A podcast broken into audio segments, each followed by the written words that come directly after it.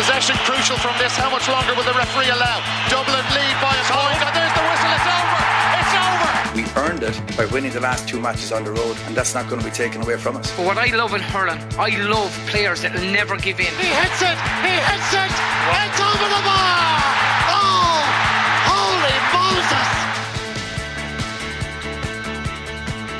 Welcome along, everyone, to the RTE GAA podcast as hurling finally gets a weekend to itself. Myself and Rory are going to look ahead to round two of the Allianz League with Shane McGrath, Malachy Clerkin, and we're going to chat as well about the rising costs of running an intercounty setup, which we're hearing this week is being described as a 40 million euro runaway train. So we'll get to that in a while. But lads, let's start with matters on the pitch. Division 1A this weekend, Cork and Kilkenny is our live game on RTE on Saturday night. Wexford and Offaly also play on Saturday, and then on Sunday it is Waterford against Clare. And Shane feels like a big one for Cork this weekend because if they win, they can really jumpstart their whole season after what was a slow enough start against Cork, against Clare last weekend. But if they lose, suddenly they're under so much pressure to even retain their status for Division One next season. How do you see this one? I just think, I suppose, Jacqui, like there's the league is what it is. It, it is a bit more exciting this year, in my opinion. But I think that there's just games in the league that you kind of target and you have to really go after. And with what happened above an Ennis, like Clare were by far the better team above an Ennis the other day. Cork got two goals totally against run of play.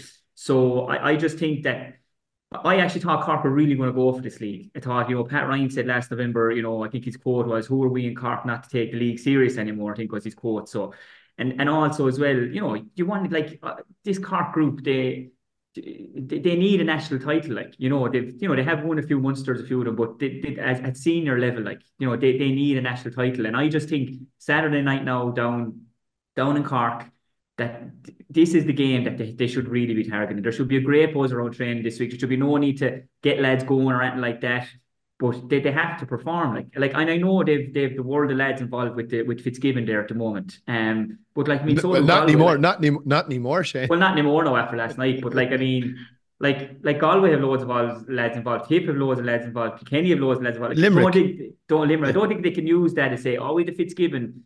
Like I mean lots of counties have the Fitzgibbon going on. Yeah. So I think if a message is going to be sent out, Jacqui, by Cork, it has to be sent out Saturday night. If they don't get a win Saturday night, and I've said it before, like 1B is a much softer side to try and make the top three because you have Antrim and Westmeath there. And like the way Dublin are hurling at the moment, maybe they'll get better. Tip Galway and Limerick will really say, right, we beat Dublin, we're in we're in the top three, right? Whereas 1A, all the teams are going to look at Offaly as their banker. And I, I just think after that, then it could be anyone, like it could be Wexford, Waterford, Cork, Kilkenny, Clare. So I think if they don't get something out this Saturday night, then they have a couple of weeks off I think there'll be some serious head scratching going on to say, like, how are we going to get 1A? And you mentioned already, Jacqui, about financial stuff and things like that. I was just looking at it there. Like, I think the financial thing is going to become a factor of it now. And I think, was it, I just get my, make sure I have my figures right now. Two, 200 grand Cork are making under league games. So I think, like, I think, eh, like, everybody's going to be want you're not going to make 200 grand, Shane. Shane, you're not going to make 200 grand if you're playing, with all due respect and obviously no respect, if you're playing Laois and Carlow. No, you're not like, you're not. People aren't going to go to it. And I think it was mentioned that the, the first round league games were kind of down on attendance from last year. But I tell you, lads, at the good games, there was some crowd at it. E.g., I was down in Nolan Park, there was nearly 9,000 people at it. The, the games that the Corks and the, like take Cork and Limerick last year in the league, was there 20,000 people at it? Yep. Like, I think that really now financially and for the group, Jacqui, Cork need they need to get this win, and I'd say Kilkenny will go will go strong at this too. I'd say they, as I said, they nine out of their starting All Ireland fifteen didn't feature, didn't even tug out last Sunday. I think three or four more of those guys will be will feature this Saturday night. So yeah, I think if if Cork want to do something, Saturday night is the night to do it. I think you know the thing is, Rory, right? You were talking about it there about Cork and you know the I, I won't say their excuses about Fitzgibbon and different things or whatever. If you take their performances last year and a couple of one point defeats, they had a draw, you know, it would they were very unlucky to not get out of Munster. But suddenly if it becomes a narrative again this year that oh they were so close but they didn't they didn't progress again then that that becomes something else to knock this team. I think Shane is absolutely right. They have to get something out of it this weekend because of that. I think there's huge pressure on them actually this Saturday night in round two. That's why it's a great game for TV, and I think there will be a huge crowd in down the park. I'm really, really looking forward to it. I think from from when I was high to a nipper, Cork, like there's a cultural thing in Cork where they just league is league and championship is championship. It was this thing that I even heard as a kid. And the league, even at club level, is just not taken seriously. I think they need to dispense with that notion. And that, as Shane said, needs to start on Saturday night. They've never really managed to take the league seriously. And then, of course, why? Because Cork would always say, look, we're a summer hurling team. It's all about the championship. No one will give a, a tuppenny's worth about whatever happened in the league if we can be one of the three teams that get out of the round robin. And if that's Pat's plan, fair enough. But there are financial implications of not being in that three and the pressure that's going to come on Saturday night, I think will be told somewhat in selection. I think there are some people have suggested that some of the selection thus far has been disappointing and that there hasn't been more um, of I will say of the under 20 brigade uh, blooded into the team. I think he's probably trying to straddle a balance between some experience and bringing some of those newer, younger players through. That's a difficulty from his point of view. I think it'll probably be the same this Saturday night, as we mentioned there a couple of minutes ago, with UCC gone out of and and um and MTU both gone as of last night. I wouldn't be surprised to see Rob Downey get parachuted in. SOS call gone up there, and he was about the only one, I suppose, that came out with any credit in the bank last night from a UCC team that was completely outclassed. And what a what a display by Garrett Garrett O'Connor is pulling up serious trees, Shane. But you know, look, I think um, yeah, I think the pressure's on uh, uh, to a degree. I wouldn't be saying you know um, any panic stations should they not get a victory on Saturday night. But I think it would be essential for them to win. There's going to be a huge crowd, as I say, and Cork public will probably want to see some sort of a response to the insipid display that was in Ennis last Sunday. Yeah, insipid is a good word to describe it. The one thing is, though, Malachy, if they get a victory on Saturday night, they've got Waterford up next at home, then they go to Offaly. So things can actually turn around quite quickly yeah. for this Cork team. Yeah, I mean, it's funny just even listening to the conversation for the last sort of six, seven minutes. Isn't it such a different conversation to what we had on this podcast, say, this time last year, this time the year before, this time the year before? Yeah the injection of one tiny bit of jeopardy, and it's only a tiny bit of jeopardy. Yeah. Like nobody's year is going to be decided in the next few weeks, but we all know, even as Shane points out, the financial side of things, how important it is for Cork to be in Division 1A next year. Like, it's not a massive thing, but it injects at, at least a small bit of jeopardy. Even the quality of game that you're going to get in preparation for championship, man. Absolutely. And it's just, it is uh, we've just spent so many years just kind of going trying to trying to find interesting things in league hurling that just really weren't that interesting. Um, and this, like, let's reiterate, this isn't even that amazingly interesting. Like, it's it's fine. it's a, it's like we're looking at. Uh, there should be a crowd in the park on Saturday night. There will. They have they have set the stage by being, as you say, Rory, insipid last weekend. Not great. Hoggy playing a full 70 minutes at he's going to be 36 in like three months.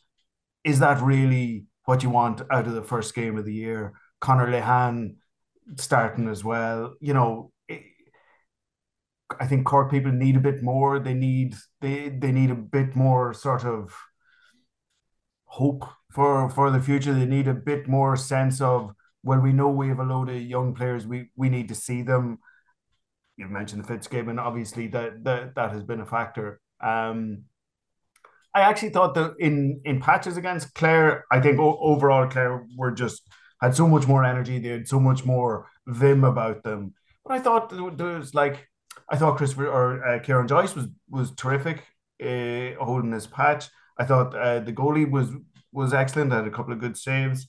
I think like you can totally overreact to one game in the league we saw the football league last weekend, uh, where you know the turnaround in fortunes in six days for a lot of teams um, shows you what you can do in the league and shows you how uneven everything is at this time of the year. I think um, it's a big game. It's a it's a fun game. I think I think from a, from a totally neutral perspective, you look at it and it's it's totally worth tuning into. Like mm. whereas yeah. um, in other years you're just kind of going, ugh, like yeah fine it's a league game and and maybe maybe in the last 15 minutes because hurling is such a because of the sport that it is, like a game will break out in the last 15 minutes. Whereas we know, like at halftime on Saturday night, if Cork are four points down, five points down, like there's there's a real onus on them to come out and really start the second half well. So you're engaged immediately. Just by that, as I say, that tiny sliver of jeopardy that has been injected into the whole thing. Well, I'm glad for it because it has mm. meant that there's jeopardy in all of these games. Because when mm. you look at what's happening, even away from Cork, Shane, yeah. you know, like look at the other games, like Waterford Clare, both of them winning last weekend, and suddenly they're in a different position. One game, Malachy is right, can make such a difference. Can we talk about them individually? Because I know Clare to you are still problematic given the amount of scores they're giving away. They're a team that I would have thought are stepping forward, but then I watched them last weekend against Cork, and I think you're absolutely right in what you say. The amount of scores that they're shipping would still give you great concern that they could be genuinely contenders at a latter point of the season. Yeah, I, I they are like in championship terms from last year. They are they are the, the best team to challenge Limerick. I suppose how bad Tony Kelly or how much yeah. time Tony Kelly's going to see before championship is, is a major factor. You know, he's he's their he's their greatest hurler ever, in my opinion, and I say in majority of Clare hurling people's opinion as well. He's their best hurler ever. Um, Shane O'Donnell not there, but like what they have now, I suppose, Jacqui is they they have like say Shane Meehan has a bit of experience from last year. Mark Rogers, that bit of pressure sitting well with him. He's hurling really well. It, um, he was exceptional last Sunday, and you know they they have a really really good squad. What I what I was mentioning was like they were shipping on average twenty eight points every game in the Munster Championship last year. They gave away two nineteen against a Cork team that weren't great. I just I think something something will have to give there with them. Like I mean, if they ship another big score at the weekend, like if they ship two twenty at the weekend down in Walsh Park, you know, I mean, it's it's it's hard to keep keep trying to reach that thirty point mark at this early in the year. Like you know. Um, so yeah, I, I also think that I think Waterford, right? I'm actually going down Sunday there and do the radio Sunday with Porrick, like, and like I, I think Waterford need to make this Walsh Park, need to make this a fortress now down there. I mean, the pitch has always been exceptional down there. They have their, you know, they have their new their new grounds now, basically new stands as well. So you know, they will be looking to make this a fortress, like, you know, to actually have Munster Championship matches on down there in the first place. And what better place to do it than in the league? like I don't know what you think, lads. I think the Davy Lohan thing is a, is a kind of done now, really. I we used to be this time last year. I think we were kind of it was going to be a big rivalry. I think the sideline thing is is less of an issue and it's more focused on the players now. So like you say that like, now and then comes. uh, look, maybe maybe on Sunday if it gets if it gets close and it gets tidy because like Jacqui, I just think the thing of it is as well like from the one A side of it, like if, if you can nail a couple of wins in the first couple of matches, yeah. like whatever way you're looking at the league after that, it's in your hands. It really is like to say, will we push on for the last couple of games in the league? Or will we say, you know what, we're safe now. We have our status secured. We're not worried about getting to the final, really, or the semi-finals, but we, we have we're secured. So now they can decide then, right, are we in championship mode now? Or do we still really have to go after this league? And that's why I just think getting getting a getting a couple of wins in the board before the break next week, I think is big. So Waterford and Clare, I still I still think Clare are, are, are, a, are a better group than Waterford at the moment. Home advantage and everything for Waterford, they'll be really up for it. But I think Clare are in a better place and I think they'll be going down. Um, I think they're going to get the win, obviously, and I do I, I do think they'll get the win down there as well, Jacqui. But if if they are shipping 219, 220, fair play to them. If they can keep winning these games, shipping those scores, it's it's unreal. Well. But it will it will catch up with them, Jacqui. Like e.g., you get to Croke Park later in later into the year. It's just a habit you don't want to keep in. Saying, mm. right, they'll score 24, 25, 26. We'll still get 28, 29, 30. Because the day will come when they just won't hit that 28, 9, 28, 29 point mark. And it, it, could be a big, big game. So well, yeah, I tell you, if you're if you're playing against the Davy Fitz team and you can put that amount of ball past them, you'll be doing well because they are a team that like to run and they'll play hard. The one thing is Malachy, just judging by his comments after the Offaly game last week, doesn't sound like Davy Fitz is targeting a league with this Waterford team. It sounded like he was happy enough. They're bubbling away. They're waiting to get some bodies back. And I think Shane is right. Maybe just get a couple of wins, secure your status. That's all he's looking for. It, I could be wrong, but it didn't sound like he was a man that was chasing hard early on. Yeah, well, I think there's a couple of things there. Uh, as Shane was talking there, I was remembering I was in uh, Castlebar on Saturday night for the Dublin Mayo football game, and we talked to Kevin McStay after it, and I was saying to him, "Jesus, I say you feel a wee bit sheepish after winning that by a point, seeing as you know Dublin were the better team for for long, long stretches of it." And he says, "Look, all these early games are we have four points now. We need to get two more points, and then we'll sit down and we'll have a cup of tea and we'll think about the rest of the league.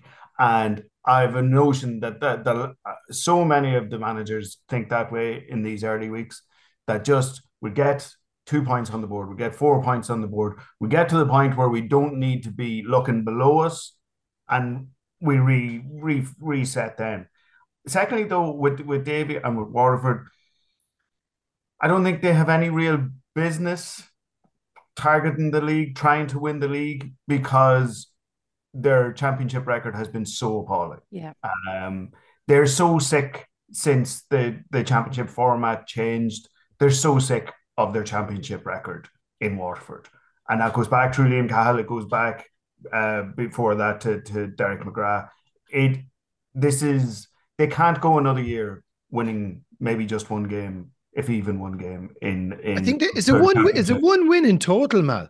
I think it's one in whatever it is, 18, 20 games, something like that. So, so, it, it's, so, a, it, it's a ludicrous. The hammer, the, ham, the hammer tip last year anyway in Thurles, so you know, we're, okay, we're sound like that. And right, it might be so. too. But well, like, oh, they've beaten Tipperary twice. That's correct. But it's, yeah. but it's it's a it's a shocking record on paper and and in person, and their their thing for the year is that they can't can't do that again and like they've had they've done it every which way. They've had bad leagues and done badly in the Munster Championship. They've had fantastic leagues and done badly in the Munster Championship.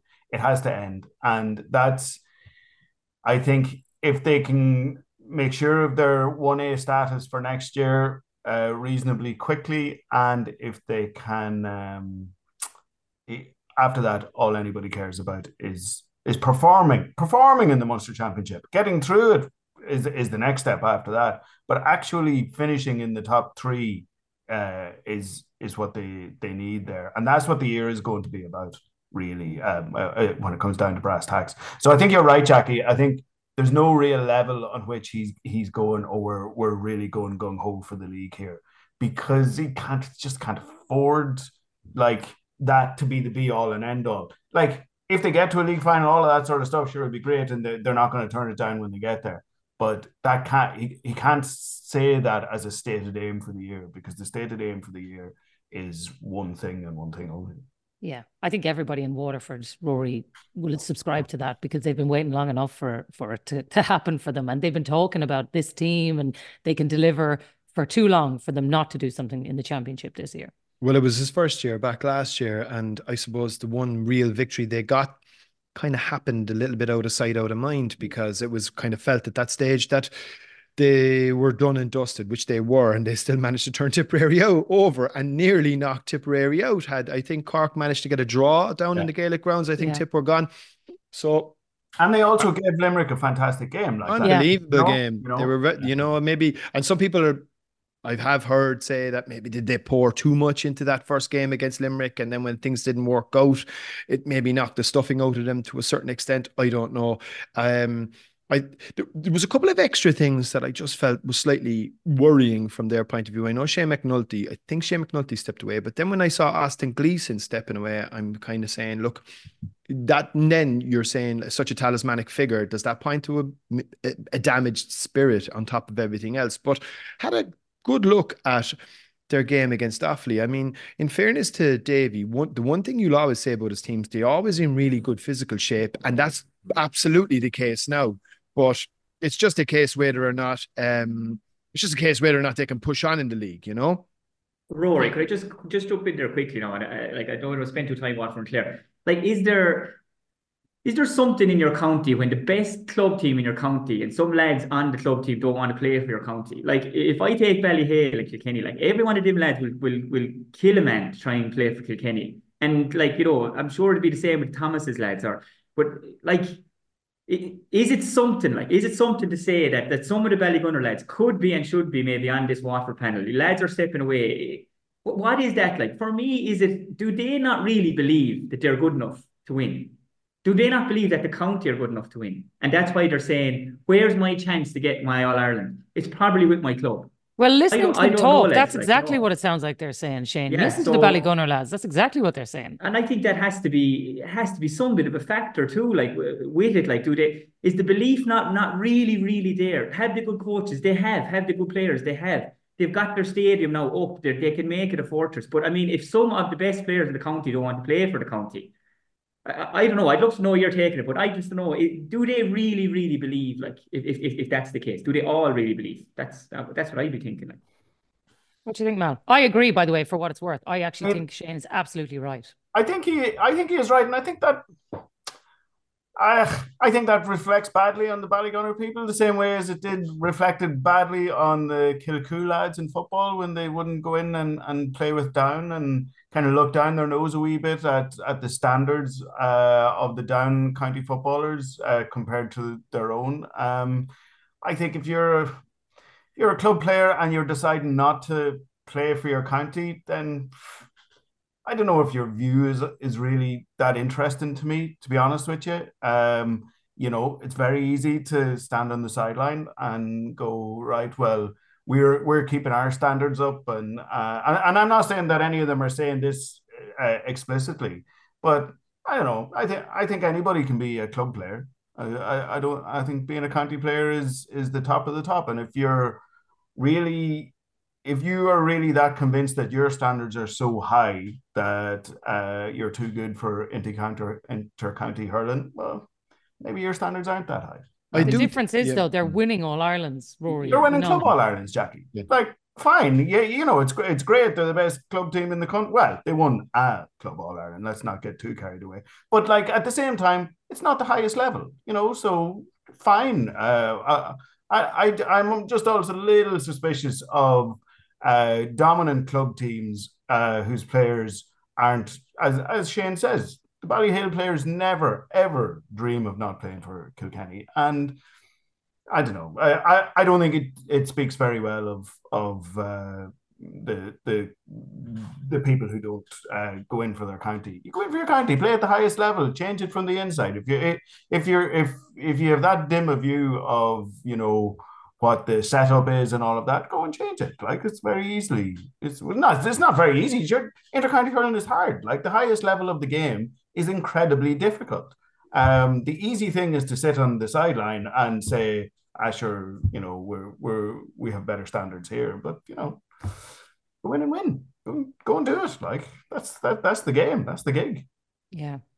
Interesting debate. We'll come back to that one uh, another day, I'm sure. Let's move on with some of the other big games of the weekend because Shane, you were saying earlier about 1B being a, I don't want to call it a handier road, but it's certainly Right, easier in that is yeah. in more yeah okay well look uh, yeah no, for most why don't you want minds, to call it a handier yeah. road Jack well because I think you the don't want teams to are better than the littler teams. Well they are and to yeah. be fair though when you're looking at it you just don't know what Dublin are going to throw up. I think it's probably the one unknown for all of us at the moment. Shane, you're right. Maybe they're not hurling to their absolute optimum right now, but if they were, that suddenly becomes a much more competitive division. Looking at the games this weekend in 1B, Tipperary Galway stands out for a number of reasons. And you do wonder what sort of a reception the Tipperary crowd will be giving Eamon O'Shea if he can pull oh, off yeah. a, a big win down there. It'd be like amazing for him, the things that he's done in his career. He's absolutely adored in Tipperary, but for him to mastermind a victory down there, Shane, would be another little string to his bow.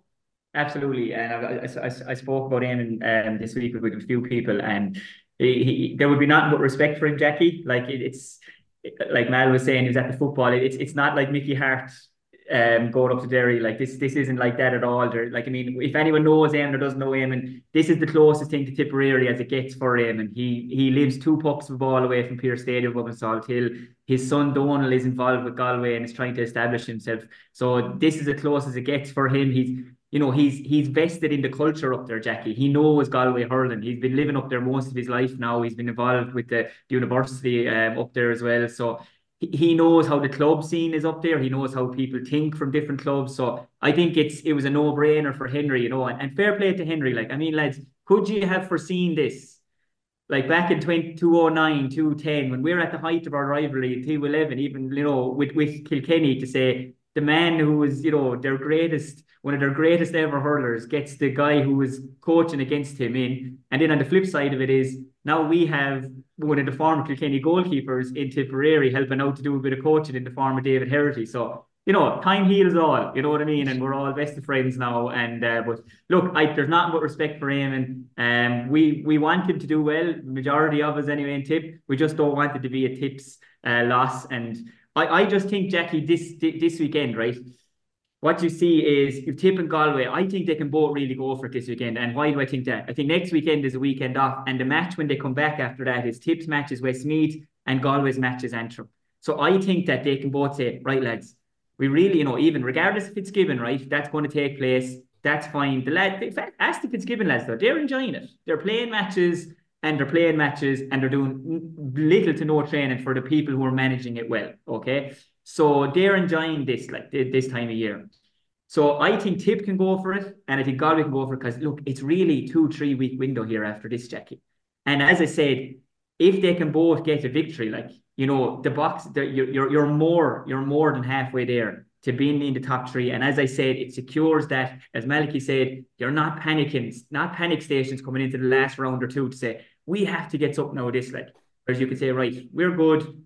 Now we can maybe flip it to championship mode. Five, those five or six guys, they don't need to go as hard now. We want them right. When do we want them right for first round of Munster, first round of Leinster Championship? So I, I, I think it'll be good. I also think on the flip side of it, right, it's early doors, yes, I just think that for Henry and for the Galway group of players, I think a cup needs to appear on a table for them. Um, no more so than Clare, but I just think that like Henry's there now. This is year three, isn't it? And like I, I just feel that you know he's just such a serial winner himself, and there was so much expectation, Jacqui, when he went up to Galway as well, that they just thought it would just be a given with the likes of Henry and what he'd done, that he just transformed the whole thing and they'd all they'd start winning and winning and winning. Now they have been close, they have, yes, but I wonder are they thinking like, is this league, is it a chance for them, you know, to get a cup on the table and use the momentum from from that for the group to, to drive on into the Leinster Championship. So I, I think I think you'll get a really really good game, and I think I think you'll see two really strong sides in them uh, as well, Jacqui, because because of the fixtures coming up after this one. So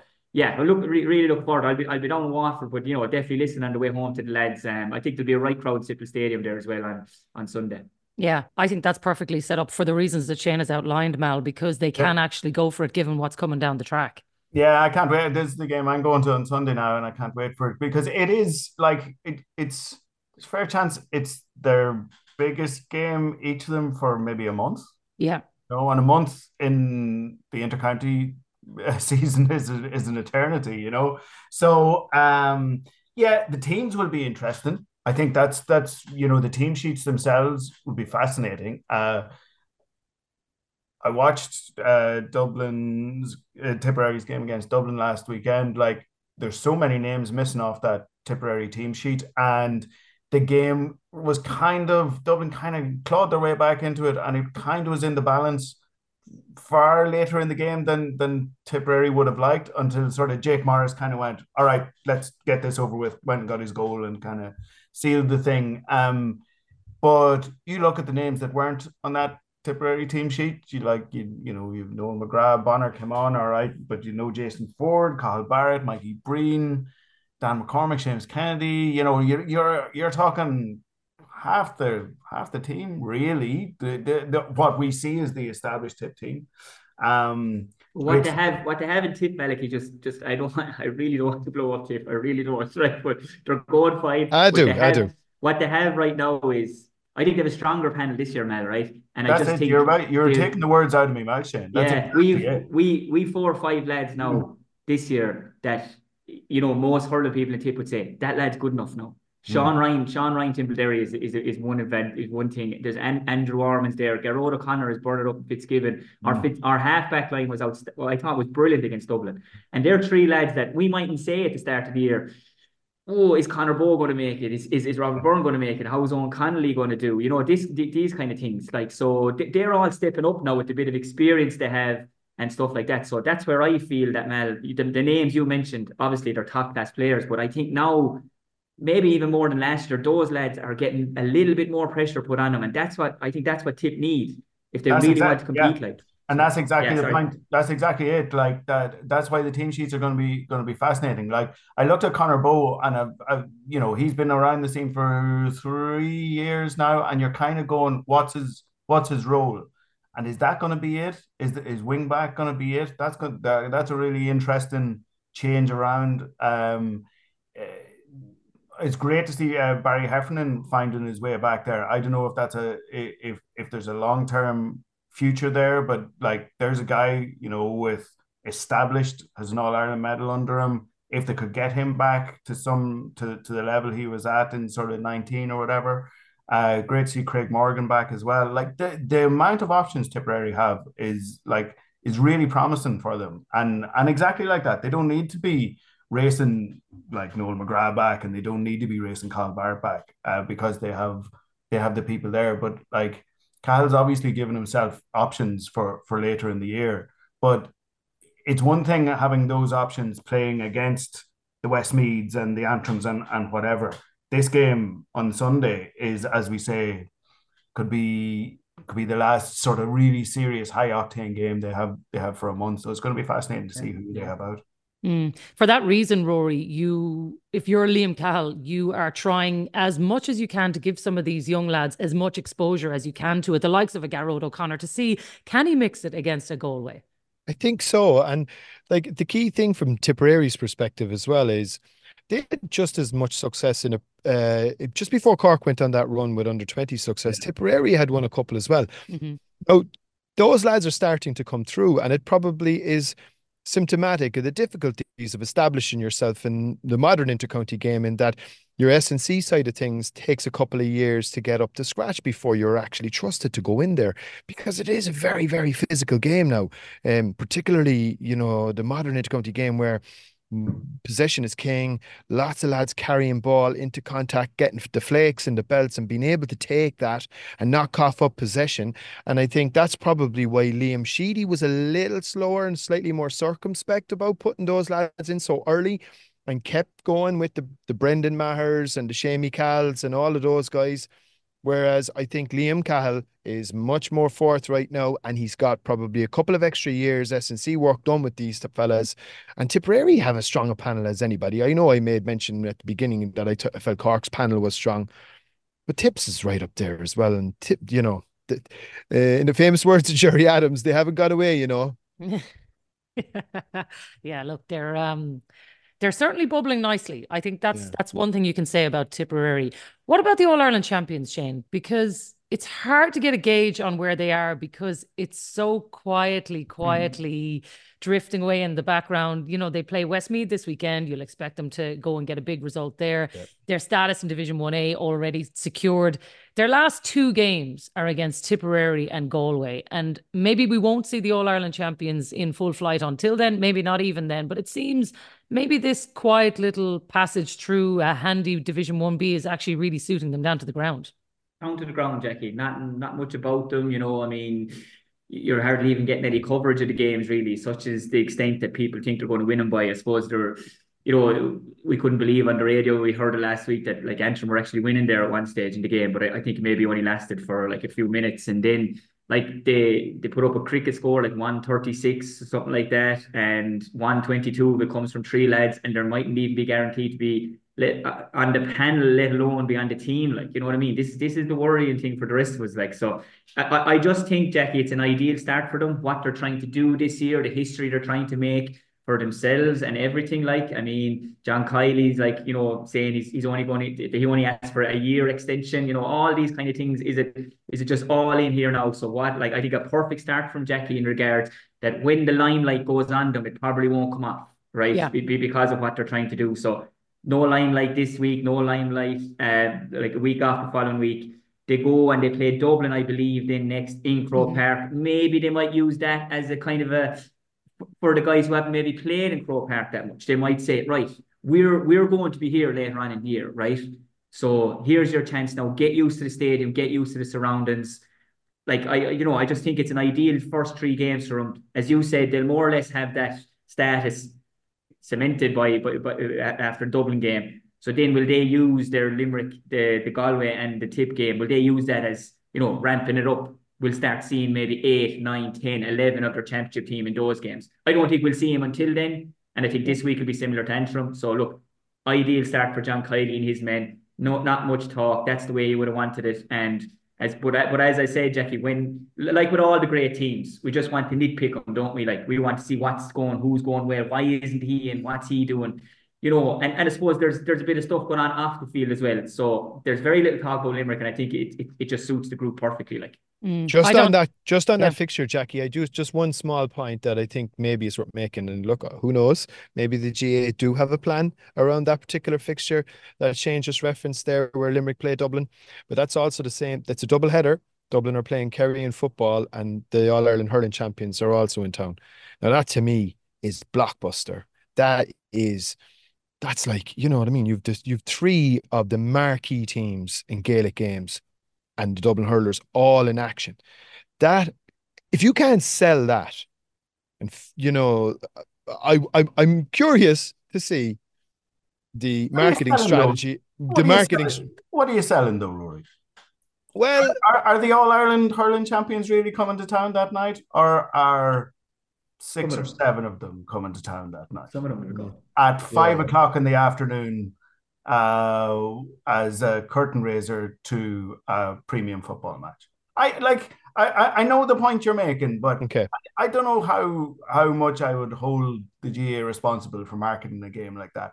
The thing that that I find interesting about Limerick at the minute is that there's actually we're not that interested because we know when the ball is thrown in in the Munster Championship, we sort of know what we're going to expect from them because they don't need to change anything really. Like every other team that we've talked about in the last half an hour Is looking for something. is looking for something, and we're questioning. We're questioning who's starting. We're questioning can they get the Fitzgibbon lads back. We're questioning, you know, uh, should Patrick Horgan be starting games? We we we we have questions for every team.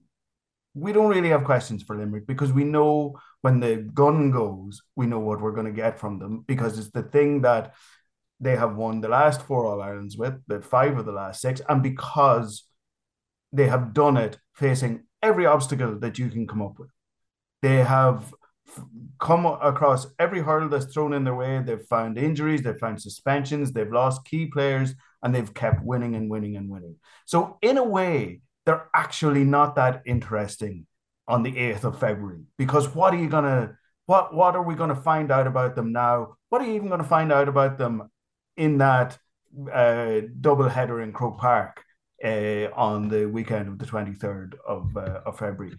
That's maybe you don't need to find out anything, Mal. Maybe kids just want to go and watch them. You know, like I know what you're saying, but maybe there is an element of some of those people are not going to get to a Munster hurling championship or they're not going to get to Croke Park when it comes later. Maybe it's their only chance to go and see this team who are going to be written in the history books forevermore. Yeah, but as I say, like how how sure before those people pay for uh, their ticket, the uh, and the prices have gone up this year. How sure can they really be that they're going to see.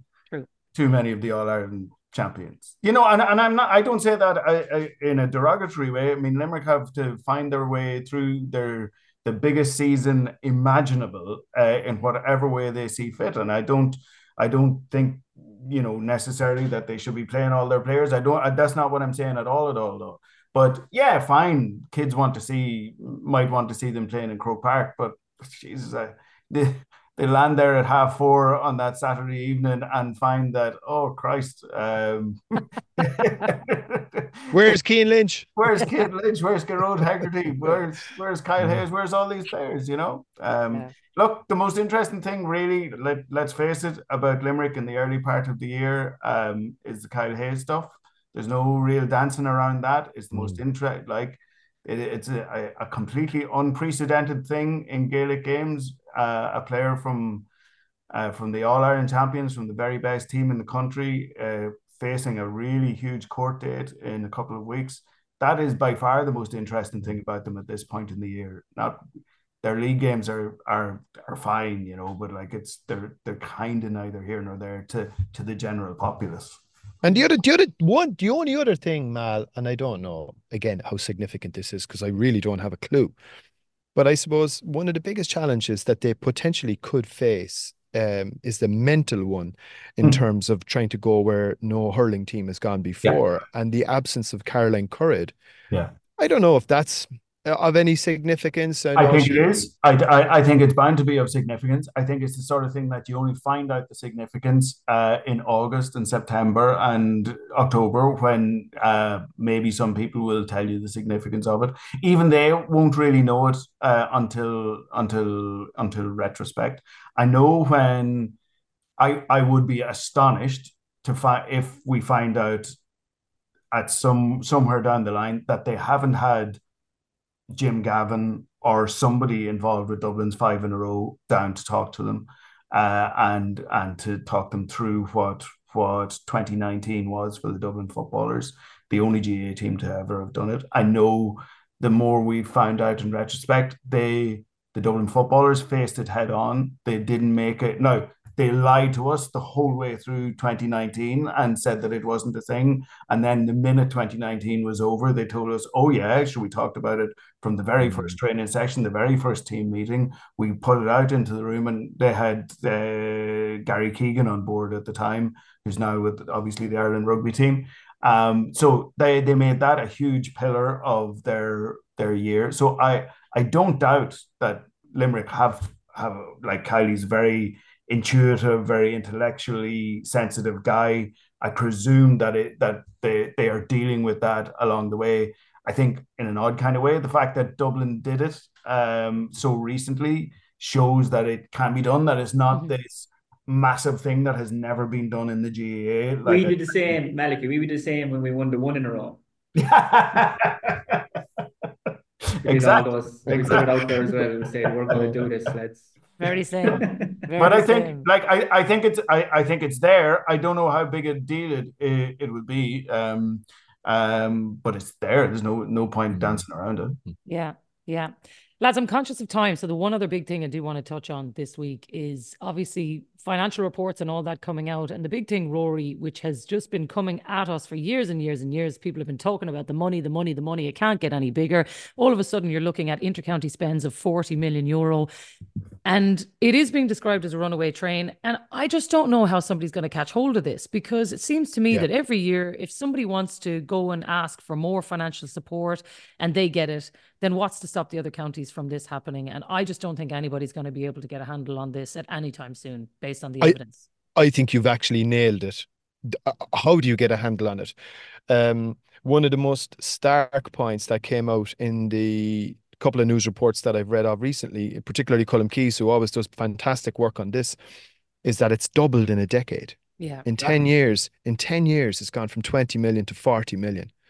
40 million euro. I mean, I was working it out. I think the budgets for all 11 or sorry, 10 League of Ireland clubs, and they're fully professional, by the way, is somewhere around 22 or 23 million. That's all of them combined. The notion of amateurism is at stake here. The very notion that we're an amateur organization is a bit of a fallacy, in my view, when you're spending 40 million a year on preparing your intercounty teams. I know people are saying, and apparently uh, Tom Ryan's report is going to come out, and it's been described before as a runaway train.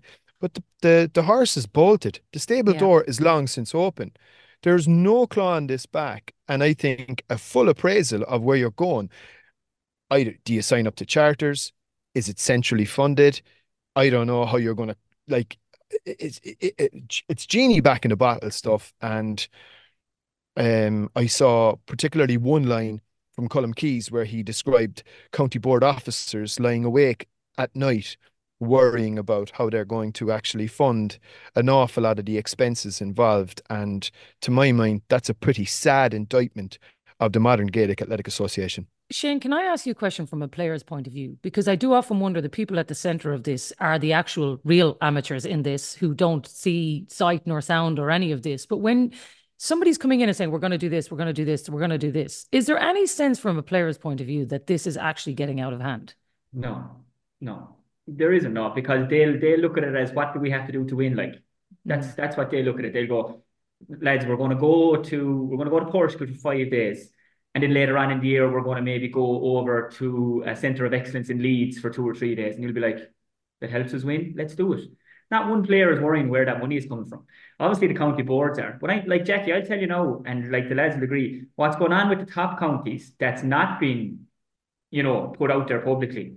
I think that money could be more. Like I, I guarantee you, there's inter-county managers who are up and down the country who are doing things and fundraising themselves, are doing things off their own back, getting businessmen in or getting business people in to, to sponsor something, to look after something, to look after a weekend away somewhere in, in, in some centre of excellence around the country or wherever it may be, Jacqui. So the players, I tell you now, the players don't care.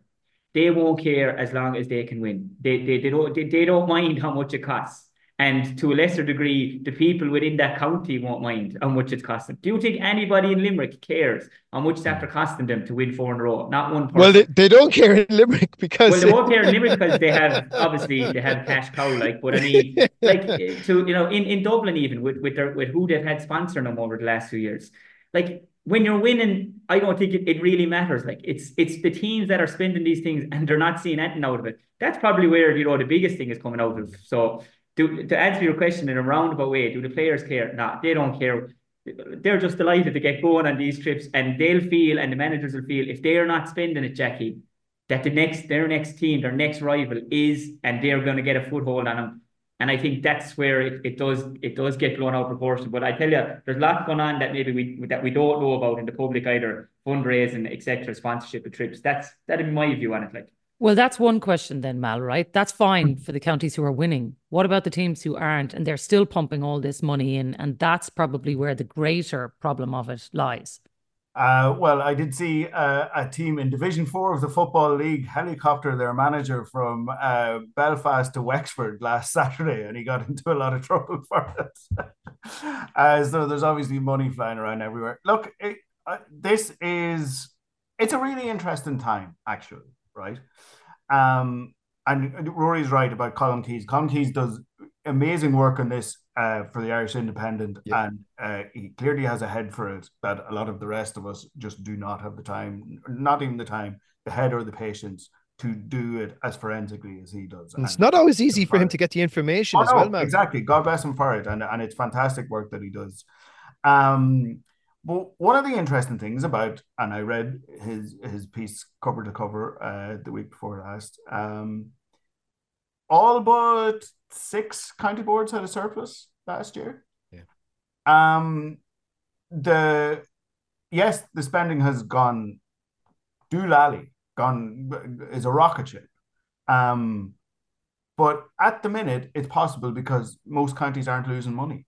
Uh, most counties are making massive money uh, through their commercial um, um, work, through uh, whatever they get from Central Council or from from Croke Park, uh, from sponsorships, etc., from Gates, etc., etc. From right? the club, the club streaming is a big one as well, man. Well county, Absolutely, yeah. and it and it's the so like the GAA as a as a as a business, as a as a uh, a way, as a, a mode of making money has really kind of really accelerated over the past 10 years as well. So that, that should be said too.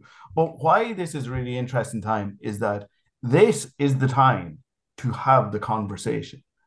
Because when we when we talk about uh, you know, this is a runaway train, what's going to stop it? It's very, very clear what will stop it.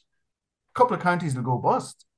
A couple of entities will absolutely have a. But how, how close are we to that though? Because Tom Ryan will be asked about this, and then it'll go away again. But exactly, this is my point, Jacqui. The that now is the time to really get a handle on it because the alternative is that you get a handle on it when it's far too late, when the equivalent of the IMF have to come in and take over the running of everything. Look, this is a small thing, right? Um, but the idea that all of this is unmanageable is a dangerous thing to get out there, right? We have there is supposed to be a limit on panel sizes. Look, this is not the biggest deal in the world, but it's sure. Mal, uh, Mal, they told us the split season. They told us the split season would reduce it because no, yeah, you know, yeah. But but what but what has happened? I was at, uh, or I wasn't at them, but I was reading about uh, games in the McKenna Cup, in the McGrath Cup, in the Munster Hurling League, where teams had their second team playing in the in the preseason competitions while their first team was off playing a challenge match against another county's first team of playing a challenge match. You're talking there about in the middle of January, counties having that has to be the guts of 40 players, maybe upwards of 40 to 50 players. They're carrying panels of that size. And they aren't just carrying them the week of uh, a McKenna Cup match, they're carrying them for the previous three months. And the McKenna Cup match is the the point at which the panels start to get cut down for the league to whatever they are, 26 to 30 for the league. So what you've got there is plenty of counties are carrying upwards of 40 players for the three months in the winter where they're training and getting ready for pre-season. That's enormous expense. It's not it's not what's costing the runaway train, but it is part of the whole thing. But there are supposed to be rules around that. You are supposed to be allowed a certain uh, panel size. Sure, who lives by the rules, like you know. but but this is my point that that we we this the idea has been allowed to get out there through so many different reasons over the years that the rules are there. Sure, Hmm. once the fella down the road isn't uh, observing his rules, then how am I going to get my fellas to observe their rules? And this idea that that the GAA or that intercounty game is unmanageable at an administrative level, that has to end. That that that's got to be one of the steps towards stopping the runaway train. Um, it's a small thing, but it's it, it it's I think it's a dangerous thing that we sort of shrug our shoulders and go, "Are sure who's going to tell the manager that he can't carry that amount of players?" Yeah. You know, But I, I don't know. I, I, I, it, it does. And just one other point. I know, I know, I know the point that Mal makes in and around a lot of counties. I mean, for instance, we've seen with Galway, they're a classic example, and Paul Bellew, their chair, really open and really honest guy, hmm. make the point, you know, that they, I think, had the biggest spend of all because all their six teams go deep into championship every year, and I think their spend was something around 2.2 million this Yeah. over the course of 2023. Now, they still posted a surplus because they've turned their financial situation around. The key point, though, is it isn't necessarily there, there, there- there's one aspect around the potential of counties to actually go bust. That now is a frightening vista, but maybe not one that is as unrealistic as we think. The second aspect with it is this the notion of what your income is there for is something that needs to be discussed because is all of your income coming in just to be spent on your intercounty teams? Like, there are a myriad of areas that need income in terms of coaching, infrastructure, development, games promotion, marketing, trying to push the games on. We see soccer now potentially moving to a summer season as well, which is going to put us direct uh, GAA directly into competition with soccer clubs from the calendar year because they're moved they're potentially moving away from the the school year, which is what they have employed up to now. So the GAA is facing challenges on a on a whole plethora of fronts, yet it's very top heavy in terms of its economic spend on one very, very, albeit hugely important part, but one very small part of the entire picture. Yeah. Well put. Shane, last word to you because we're going to have to leave it here very soon. No, the, the lads have said it all. I said, look, lads, the, the, the as as players, the top teams, they're going to keep doing it and keep doing it. What was it Kevin O'Donovan said, the Cork chief exec, he said there has to be total honest engagement. So therein lies the problem, lads. And If, there's if, if, there, if there's a rule for one, some you know, if if if the team down the road are keeping 42 players, do you think that, do you think their rivals are going to try and do the No, same? and by the way- that's that's and that's the- what it comes down to. Like, so. And by the way, Shane, who who is it that wants them not to carry the 42 players? It's certainly not the panel themselves. It's No. certainly not the management. It's certainly not uh, the people of the county uh, who, who are the ones that are getting, uh, as Rory says, uh, uh, away from whom the resources spent on these players. Do, do you go to them and say, okay, listen, on the side, would you rather we carried the 42 players that the crowd down the road are carrying, or would you rather we put that into, you know, a few structures here and there. And like, what's their honest answer? Like, how many times? How many times do you think someone from Kilkenny County Board up to Brian Cody and told him cut his pedal? Yeah, not not too many. yeah, if only there was someone to enforce the rules, lads. If only. Mm. Uh, right, look, we'll have to leave it there. Thoroughly enjoyed that chat this morning. Absolutely fascinating stuff. Looking forward to all the action this weekend. Wherever you are going, enjoy it, and we'll talk to you next week. Cheers.